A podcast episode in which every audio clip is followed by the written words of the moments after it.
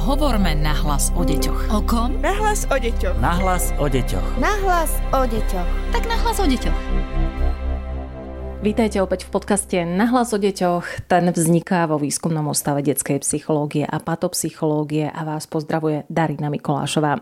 A dnes budem mať pre vás tému, ktorú som avizovala už minulý týždeň. Stále k nám totiž prichádzajú vaše otázky týkajúce sa očkovania detí, keďže je to veľmi aktuálna, horúca téma. Ale samozrejme tie otázky sa týkajú psychologického aspektu a na ne dnes bude opäť odpovedať doktorka Alena Kopániová, zástupkyňa riaditeľky Výskumného ústavu detskej psychológie a patopsychológie. Vítajte opäť v štúdiu. Dobrý deň, pozdravujem poslucháčov podcastu Nahlas o deťoch. Prvá otázka, ktorá k nám prišla na adresu nahlasodeťoch@podpad.sk, sa týka toho, že mama je v rodine proti očkovaniu svojho 12-ročného syna, ale otec je za. Čo nám poradíte v tomto prípade, pani doktorka? V tomto prípade ide o istý zásadnejší rozdiel v poskytovaní zdravotnej starostlivosti dieťaťa. Dobre je sa pozrieť a rozdiskutovať si medzi rodičmi, ako doteraz rodina riešila zdravotnú starostlivosť a tým aj očkovanie dieťaťa, a na tomto stavať argumentáciu rodiča, ktorý je za očkovanie. A následne poznať dôvody a hlavne emócie rodiča, ktorý je proti. Ako argumentovať na dôvody proti alebo za očkovanie, tieto nájdete na internete, napríklad Ministerstva zdravotníctva. Ale ako pristupovať k emóciám rodiča je už osobná záležitosť ich vzťahu ako partnerov. Ide napríklad o to si uvedomiť, či a aké majú vzájomné pochopenie pre prejavy hnevu, respektíve strachu a úzkosti, ktorí sa pod ním skrývajú, aké stratégie voči partnerovi alebo druhému rodičovi používajú, aby on tieto emócie dokázal spracovať, a nie aby eskalovali, teda sa zväčšovali a zvyšovali. Či to chce len čas sa s rozhodnutím zaočkovať či nezaočkovať dieťa zvnútorniť, alebo si dať termín, do ktorého sa rodičia pokúsia nájsť konsenzus a podobne. Odporúčame robiť aspoň niečo, čo nezvyšuje emócie a s tým spojené napätie v rodine, ale zároveň krok za krokom v hodných situáciách posúvať túto diskusiu do konštruktívnejšej podoby. Toto bol prípad rodiny, keď mama a otec žijú spolu v jednej domácnosti, ale môžu nastať podľa mňa komplikácie, keď sú rodičia rozvedení, vtedy dokáže ich postoj k očkovaniu rozdeliť domácnosť názorov ešte viac. Kto môže v tomto prípade rozhodnúť o tom, či bude dieťa zaočkované alebo nie? Súd? Rozvedení rodičia žijú a vychovávajú dieťa zvyčajne v oddelených domácnostiach, kde druhý rodič nemá žiadnu, respektíve len minimálnu kontrolu nad prostredím a tým, čo sa tam s dieťaťom deje. Zdrojom informácií mu je teda často len dieťa, ktoré vlastne povie len útržky z kontextu vytrhnuté situácie. To môže byť zdrojom neporozumenia a konfliktov, pokiaľ rodičia nemajú vzájomne rozdelené role zodpovednosti. To, či sú už dané miestom pobytu dieťaťa, takže počas pobytu jedného rodiča, ak príde preventívna prehliadka, tak ide s ním daný rodič, alebo oblasťami starostlivosti. Ak sa to bude týkať zubára, má to na starosti tento rodič, ak sa to týka inej oblasti, má to na starosti druhý rodič, bez ohľadu na to, kde sa dieťa v ktorej domácnosti práve nachádza. Zdravotná starostlivosť, tak ako napríklad aj vzdelávanie dieťaťa a výber školy, je dôležitá oblasť starostlivosti o dieťa, preto rozhodovanie o nej by malo byť konsenzom rodičov. Ak ho nie je možné dosiahnuť, a najmä ak sa významne dotýkajú kvality života dieťaťa, na základe návrhu rodiča môže rozhodovať aj súd. Zaujíma ma aj to, že keď sa rozhodne jeden rodič bez vedomia druhého dať predsa len dieťa zaočkovať, čo sa stane? V zmysle ochrany zdravia dieťaťa sa rodič rozhodol v súlade s odporúčaniami lekárov a štátu.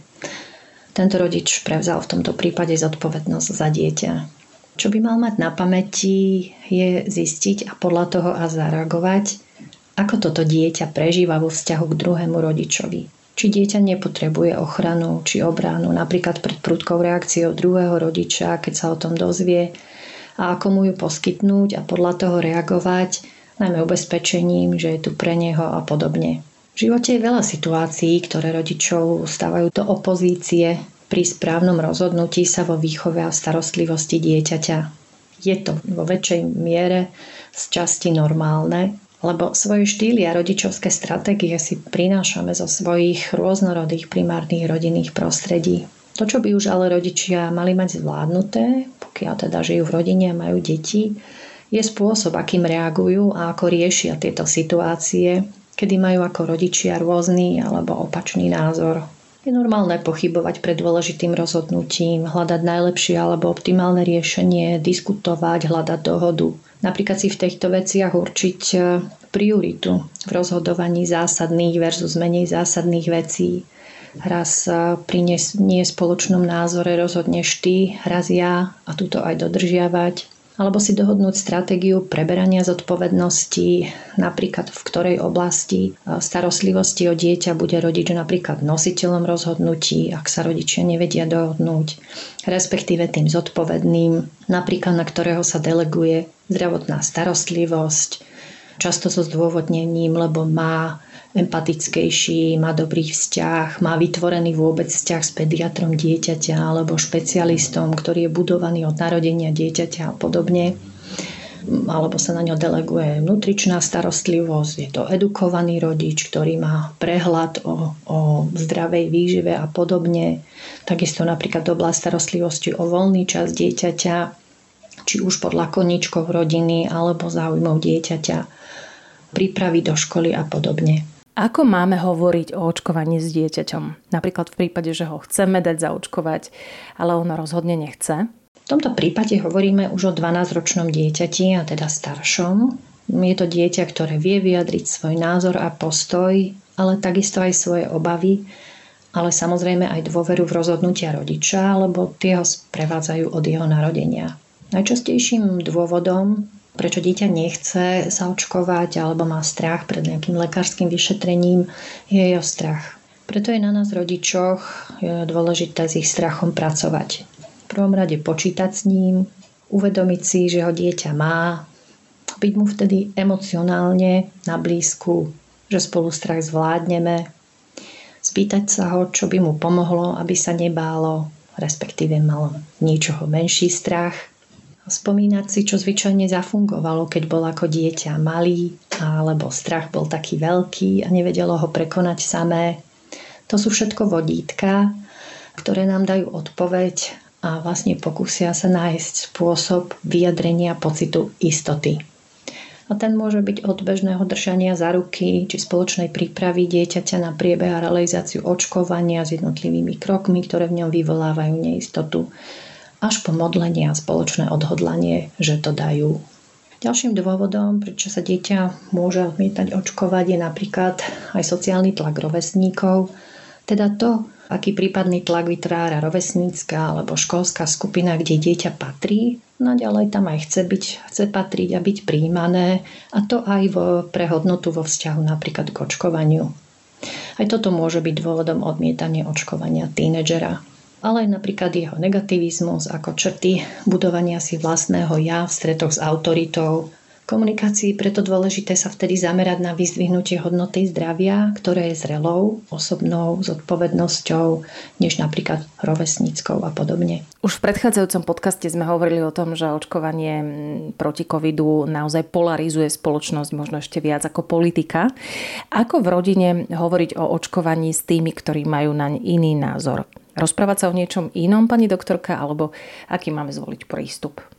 Zo psychologického hľadiska je dôležité sa pozrieť najmä na motívy opozičných názorov na očkovanie jednotlivých členov rodiny. Podľa nás je motívom asi najväčšej skupiny strach z očkovania, strach z choroby, strach z prejavov nežiaducich príznakov a podobne. Pre ďalšiu skupinu je motivom to, že v COVID a v očkovaní vidia vhodného nepriateľa, s ktorým jednoducho bojujú alebo sa bojuje. A to či už mocenský, názorovo alebo politicky. Tretím motivom je frustrácia človeka zo života ako takého a COVID a téma očkovania mu prináša len viac neistoty, a tak sa stáva aj jeho prostriedkom vybitia tejto frustrácie.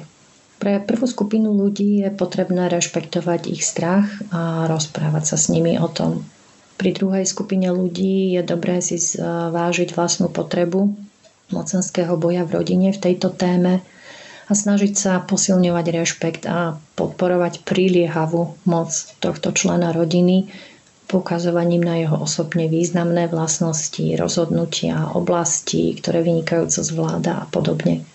Členom rodiny, ktorý je frustrovaný zo života ako takého, to môže byť náročnejšia komunikácia, preto je vhodné, aby to bol jemu blízky človek pre komunikáciu a hovoriť s ním o jeho frustrácie, ako aj o veciach, ktoré ovplyvnil, vie ovplyvniť, najmä on a sú niečím, čo tvoria jeho pozitívne vlastnosti, spomienky, niečo, na čo sa dá nadväzovať.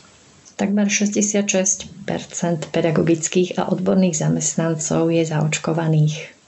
Vidíme tak, že do začiatku školského roka školy tak vytvárajú bezpečné prostredie pre deti, tak prečo im ho zaočkovanosťou čo najväčšieho počtu členov rodiny nevytvoriť aj doma? To bola doktorka Alena Kopániová, zástupkyňa riaditeľky vo Výskumnom ústave detskej psychológie a patopsychológie. Ak sa chcete čokoľvek pýtať v našom podcaste, nech sa páči, môžete nám písať na adresu nahlasodeťoch@podpad.sk. Novú časť podcastu pridávame každý pondelok.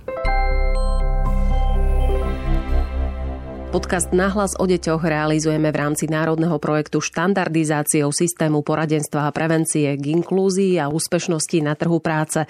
Projekt sa realizuje vďaka podpore z Európskeho sociálneho fondu a Európskeho fondu regionálneho rozvoja v rámci operačného programu Ľudské zdroje. Hovorme nahlas o deťoch. O kom? Nahlas o deťoch. Nahlas o deťoch. Nahlas o deťoch. Tak nahlas o deťoch.